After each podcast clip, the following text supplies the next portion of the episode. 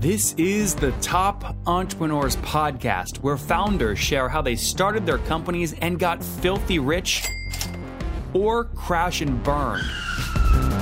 Each episode features revenue numbers, customer counts, and other insider information that creates business news headlines. We went from a couple of hundred thousand dollars to 2.7 million. I had no money when I started the company. It was $160 million, which is the size of many IPOs. We're bootstrapped. We have like uh, 22,000 customers.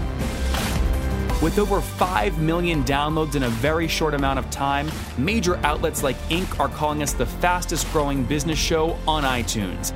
I'm your host, Nathan Latka, and here's today's episode. Hello, everyone. My guest today is Brian Halligan. He's the co founder and CEO of HubSpot, and he's co authored two books Inbound Marketing, Get Found Using Google, Social Media, and Blogs, along with Marketing Lessons from the Grateful Dead. Recently, he's been writing about how to turn your startup into a scale up. Top 10 highest rated CEO by Glassdoor in 2014, 2015, and 2017. He was named an Ernst & Young Entrepreneur of the Year in 2011 by Inc., Founders 40 in 2016. And Brian is now a senior lecturer at MIT Sloan School of Management. His favorite chair is Camp Harbor View. Brian, are you ready to take us to the top? Yes. And we have a guest today, Romeo. Pan your camera yeah. down real quick. Let's let's talk to your dog. How are we doing, Rome? Ro- Romeo's excited. All right. Brian, HubSpot. Let's talk everything HubSpot. So I'm going to just jump right in because I think, uh, and we'll talk about kind of what you do as you go along. You recently put out a tweet written by, I think, a really great writer, Michael Simmons, about how Zuckerberg and Bezos are optimizing not for 10,000 hours on anything, as Malcolm Gladwell would advocate, but for 10,000 experiments. My question for you is at HubSpot, you have many different things you do, science fairs, things like that, which we'll talk about. But how do you maximize the number of experiments you're doing at any given time and have a decision process in place to quickly pick a winner to implement it? Okay. I'm going to tell you the truth about that. The reason I tweeted that is I don't think we're nearly good at it, and we're not at Amazon level or Facebook level. So I sent that around to all our executives and I tweeted it out to try to motivate the team like, let's get better at this. Like, there's a reason Amazon and Facebook are doing so well, is they're great at experimenting. And the truth is, when we were very small, you know, 10 employees, 20 employees, it was easy to experiment. It gets harder, which is counterintuitive as you get bigger because you have more people and you have more things, there's more value to experimentation. But man, making those changes gets hard. So uh, I think I would give us a B on experimentation, and I want to get to an A plus. So I, I tweeted that because it's kind of aspirational for me. What kinds of? I mean, when you say experiments, people could be thinking, well, is he talking about landing page experiments or whole new business model experiments or pricing experiments? Where do you even aim your experimental fire hose at? Everywhere is the real answer. Of course, landing page and all those growth uh, hacking methods, but sort of we have a direct channel and we have an agency channel.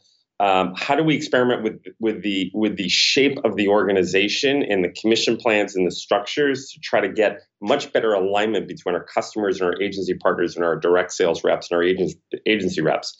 And a lot of the problem as you get bigger is you do these annual planning cycles and once a year you make big decisions and you may change your go to market or change your setup and it's just too slow so what we try to do is break up little teams and let them innovate. Often we do this in Australia, actually, because they speak English and it's sort of an isolated place to experiment. And we try to learn things from them. And if they work, then we apply them to the whole company. But really, we want to experiment everywhere. Can you tell me the last thing that came out of Australia where it was an experiment and it took off and you said, let's put it across the company? Uh, yes, it was the way they're using our own products, our chat products on the website, our chat products used on our free users. So we give our free users free chat and support basically. Um, and a bunch of experiments around our partner channel and how we align our partner channel and our direct organization to maximize the benefits for everybody. So there were three or four over there that worked out really well. I'm going to very quickly go back because uh, you put you said this on your Q3 and or Q2 investor call, which I believe was it took you guys you and Dharmesh three years to hit a million dollars in revenue, and now you're doing almost a million dollars in subscription revenue a day. Uh, what percentage of that you just mentioned your partner program? How many partners do you have, and what percentage of those new subscriptions and new revenue is coming through that channel? Okay, roughly 60% of our revenue comes from people buying directly from us and we train them and they go off and they use HubSpot for marketing and selling.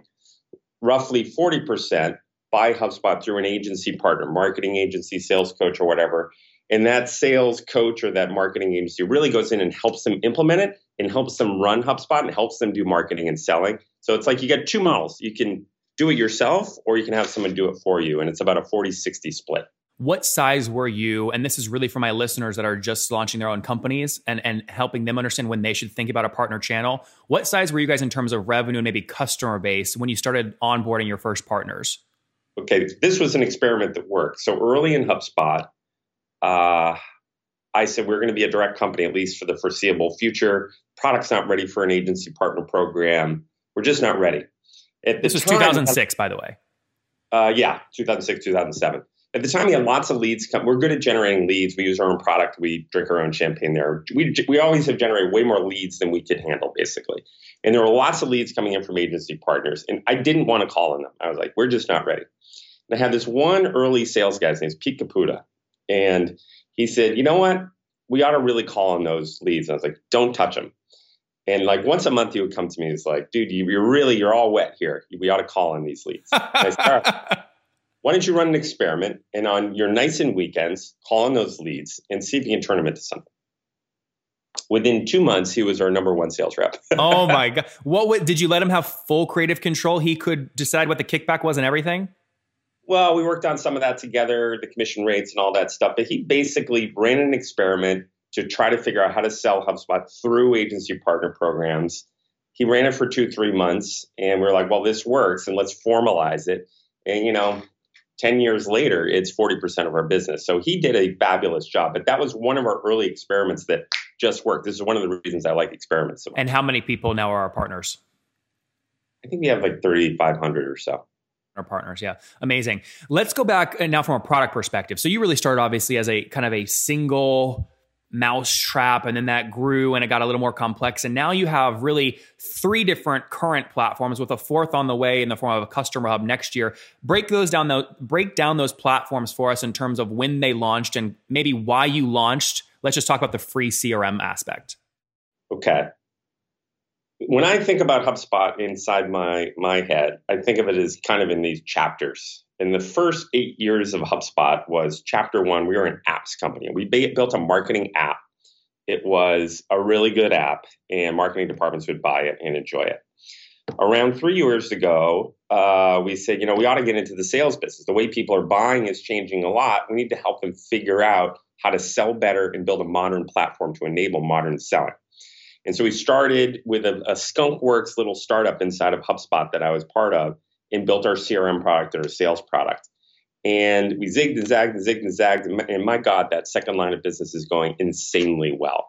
And so I describe the process we're going through now as moving from a, an apps company to more of a suite company. Uh, uh, this year, first half of this year, we'll come out with a customer service product. So we'll have a, a marketing product, a sales product, and a service product. So we're we're in a we're a company in transition. That transition is non-trivial. Uh, it's a really it's a really tricky transition to go from a one product company to a multi product company, and we struggled for a while. And this is the year we really know, kind of unlocked it and it really took off. Guys, I get asked all the time, Nathan, you host all these interviews, hundreds of them per month. How do you do them efficiently? And guys, the answer is simple. People always agree to my calendar, back to back meetings. I batch my interviews to stay very efficient. And the way that I do it is I use a tool called Acuity Scheduling at nathanlatka.com forward slash schedule. And the reason I use them is very simple. They keep my no show rate very low because they send out reminders about when the interview or the meeting is coming up. And also, they make it very easy to schedule time, right? I don't have to go back and forth via email 10,000 times with people I'm trying to meet with. Okay, at nathanlatka.com forward slash schedule. Helps me so much. And by the way, look, I like have so many meetings. I'm the best at meetings. Okay, I do them back to back, very, very efficient. You guys know me many people say I'm the most efficient they've ever seen. Okay, so I use the tool, it's so efficient. And by the way, I got Gavin, I said, Gavin, he's the CEO. I said, I want a great deal for my people. He said, Nathan, well, most people get a 14 day trial. Isn't that great? I said, no. He's given us a 45 day free trial at nathanlatka.com forward slash schedule. That's not going to stay up forever, so go get it now. nathanlatka.com forward slash schedule. On the most recent investor call, one of the investors, you know, came on your moderator said, "Okay, what's your question?" And he goes, "Hey, you know, Brian, John, who's your your CFO, Kinzer. Hey, I saw your ARPU is down to ten thousand three hundred thirty three dollars per customer. That's down four percent year over year. ARPU is obviously something people look at. You then countered and try to explain, well, this sales platform starts at fifty bucks a month, so with higher volume there, that's a much lower price point. But I don't know if they if they got it. How do you how do you convince Wall Street and these people that sometimes going after volume and letting your customers grow with you is the way to go? It's very tricky. Um, we made it. We made a decision. Our marketing product, the average revenue per customer, is around a thousand dollars. Right. We're talking and, monthly, right, Brian? Yeah, monthly. And our sales cycle was it was inbound. We would get leads, trial requests, stuff like that. And we use an inside sales force. It was about a 30 day sales cycle. Cost to acquire the customer is maybe thirteen, fourteen thousand dollars. And then when we were going into the sales business, we said, okay, the marketing business is working, but if we were to start that marketing business over, what can we do to really lower that cost to acquire a customer, match the way we sell really with the way people buy, and and see if we can scale it in a different way. So instead of using that 30 day inside sales model uh, inbound model. We use an, it, we call that our content funnel. We use content to uh, uh, drive leads in. We said let's build a code funnel, is what we called it. And it was basically a classic freemium model where we gave the CRM uh, software away for free, and then users would buy it for fifty dollars per month. And so our cost to acquire a customer went from you know whatever thirteen thousand dollars to something like a thousand dollars. So it dramatically dropped, but the total lifetime value is there as well. And so what we look at internally is our old cost to acquire a customer was let's say 13, 14,000. Total lifetime value was maybe 55, 60,000. On the sales product, the cost to acquire was more like, you know, a thousand bucks and then $5,000 total lifetime value. What happened is we blend them together and our total cost to acquire is down or our total lifetime value is down, but the ratio is up. And that's what we want. We want the return on CAC to be higher. And we're just pouring new customers in at this lower price point, and then we're able to upsell them the marketing product. So this has really worked out quite well for us. I'd like to dive into that next because my first ever kind of engagement with you and really learning from you was when a when, when a mutual friend Joe Barnhauer uh, introduced us and got me some time with you in your office, and we were chatting briefly, and you said something shocking, uh, which I loved, and then you grabbed the marker and you say, Nathan, let me show you how how this works, and you started drawing a ch- uh, drawing a chart on your board where you basically started draw- drawing axes, and it wasn't just a, a Cartesian plane. I mean, you had three, four, five things from a central point. And you said, Nathan, this is number of seats. This is number of contacts. This is number of blah, blah, blah. And these are all things you can use to drive up your ARPU per account. Walk me through how you think about and identify what value unit is most important to drive higher price points on each of these platforms sales marketing crm etc okay couple thoughts on that one mistake i think entrepreneurs make and investors make is they don't try to maximize the supply and demand curve. They just keep trying to drive those price points up. Wait, what do you mean by the supply demand curve? Um, I mean, really map it. So there's some people out there that would spend a dollar for HubSpot, and there's some people out there that would spend ten thousand dollars for HubSpot. Everyone just rushes to the ten, right? That's just the knee jerk. How do we maximize ARPU? They end up going up market. What I th- and historically that's been the move because you couldn't really get at the low end of the market. But the internet kind of allows you to explore that low, fat, large, low end of the supply and demand curve. And so we went counterintuitively, you know, we explored both sides and we went down that supply and demand curve and we came out with our second product. And it really opened up the number of customers we got. And then we could start cross selling them. And so that's the first comment I would make is in, we had a hell of a time convincing venture investors that SMB was a good place to make money. They had looked, they look at it and they said, well, Intuit was a good company, but who else? Good point. You know, there hasn't well, been a lot. Brian, and they're looking up your beltway at Constant Contact, going, they're adding 60,000 SMBs, but churning 50,000, right? It doesn't exactly. work. Now, the key is you can now build an SMB business, but you have to do two things. One, you need to keep your cost to acquire a customer under control. You can't acquire customers through Google AdWords and TV ads and stuff like that because the math just blows up. Two, you need your retention rates to be at 100%. So at HubSpot, let's say we lose 17 customers a, a, a, year. Let's say, let's say you start with 100 customers, you lose 17. Your pricing model's got to be set up such that the 83 left pay you $17 more. So your net retention is 100%. If you can do those two things, my God, is there opportunity in SMB? All the competition's up in the enterprise. SMB is where I think the next big giant companies are going to be. Shopify is killing it. HubSpot's doing pretty well. Xero. There's a bunch of these companies who are starting to figure out the new way to get at that SMB market. I'm super excited about that last question on this part. How do you because i think this is really important. How do you decide that the sales platform is going to eh, the pricing is going to be based off number of seats versus the crm is number of contacts? And i know that sounds trivial but a lot of entrepreneurs have trouble finding that one value metric that they can actually tie pricing to. Okay. We spent we spent hundreds of hours on this. Okay good. Makes me feel we better about the question.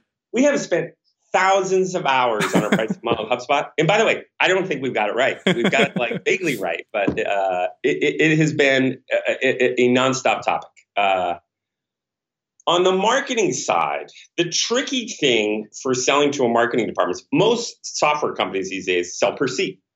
But there's just not a lot of people in a marketing department. You know, we sell to a company with a startup, they get 50 employees and seven marketers. Just not a lot of seats there. And so we're like, well, how do you tie the value we deliver to uh, the amount they pay? And so we come up with this idea of just it's contacts. The more contacts in your database, the more you pay effectively. And so we have basic pro enterprise, like every damn software company out there. And then this the y-axis is how many contacts you have in your database. What I like about pricing models like that is our incentives are aligned. The better our customers do, the more they pay us. Yep. And so that's our marketing product. And then we come up with a sales product.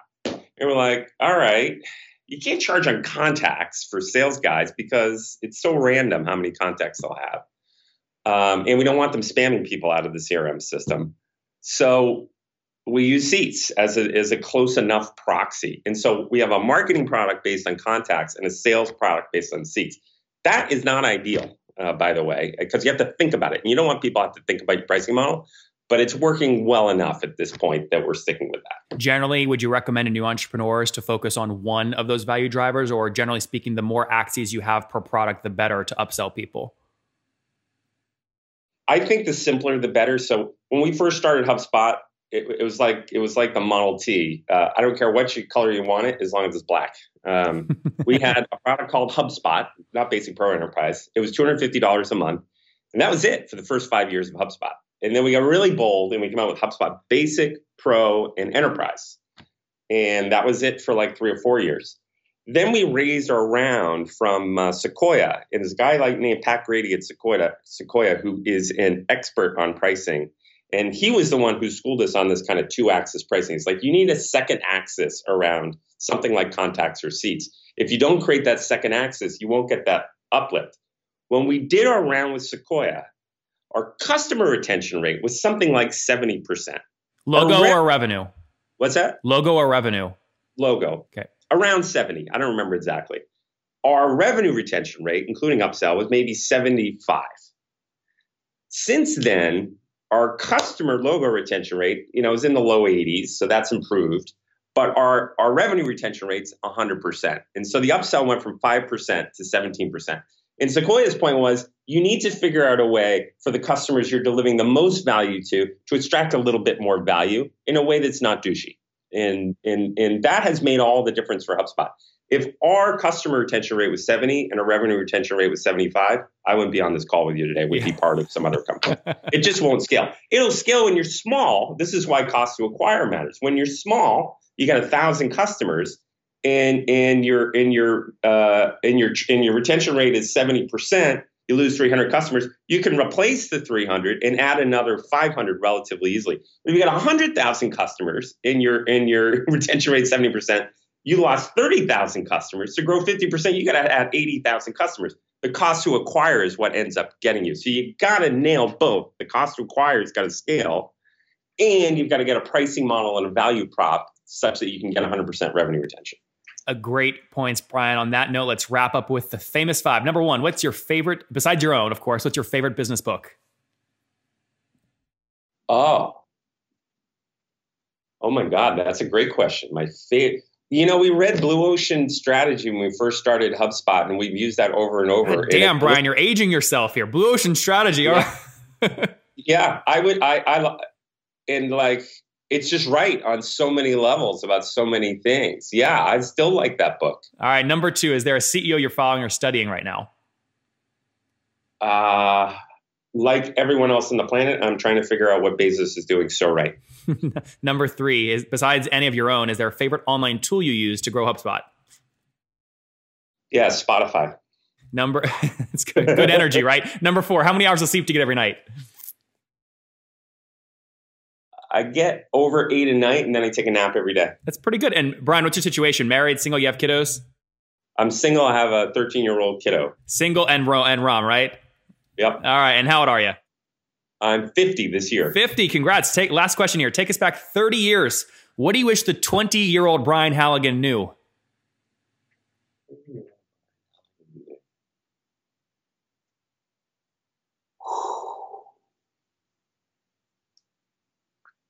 Dalai Lama's got a really good saying live a good, honest, healthy, noble life. And then when you're old, you get to enjoy it twice. um, and that's sort of how I like to live my life. Live, yeah, tr- just try to do things right and do things I'm happy with. The other saying I like these days, uh, my friend John Assaraf says all the time, he's like, do more of what you love, do less of what you tolerate, do none of what you hate and that's sort of something I wish I had done earlier in my career. There you guys have it from Brian earlier. He used the analogy he's drinking his own champagne, not even Kool Aid. That tells you about the culture at HubSpot. They're chugging champagne, live life honestly, nobly, do what you love. They launched back in 2006. They're now doing well over $280 million in revenue, over 34,000 customers across 90 countries using three different core products their sales product, their CRM product, their marketing platform. Look out for their customer hub coming in 2000 and eh, sorry, 2018, which will include many things like live chat, chatbots, things like that. Brian Halligan, thank you for taking us to the top. Thank you.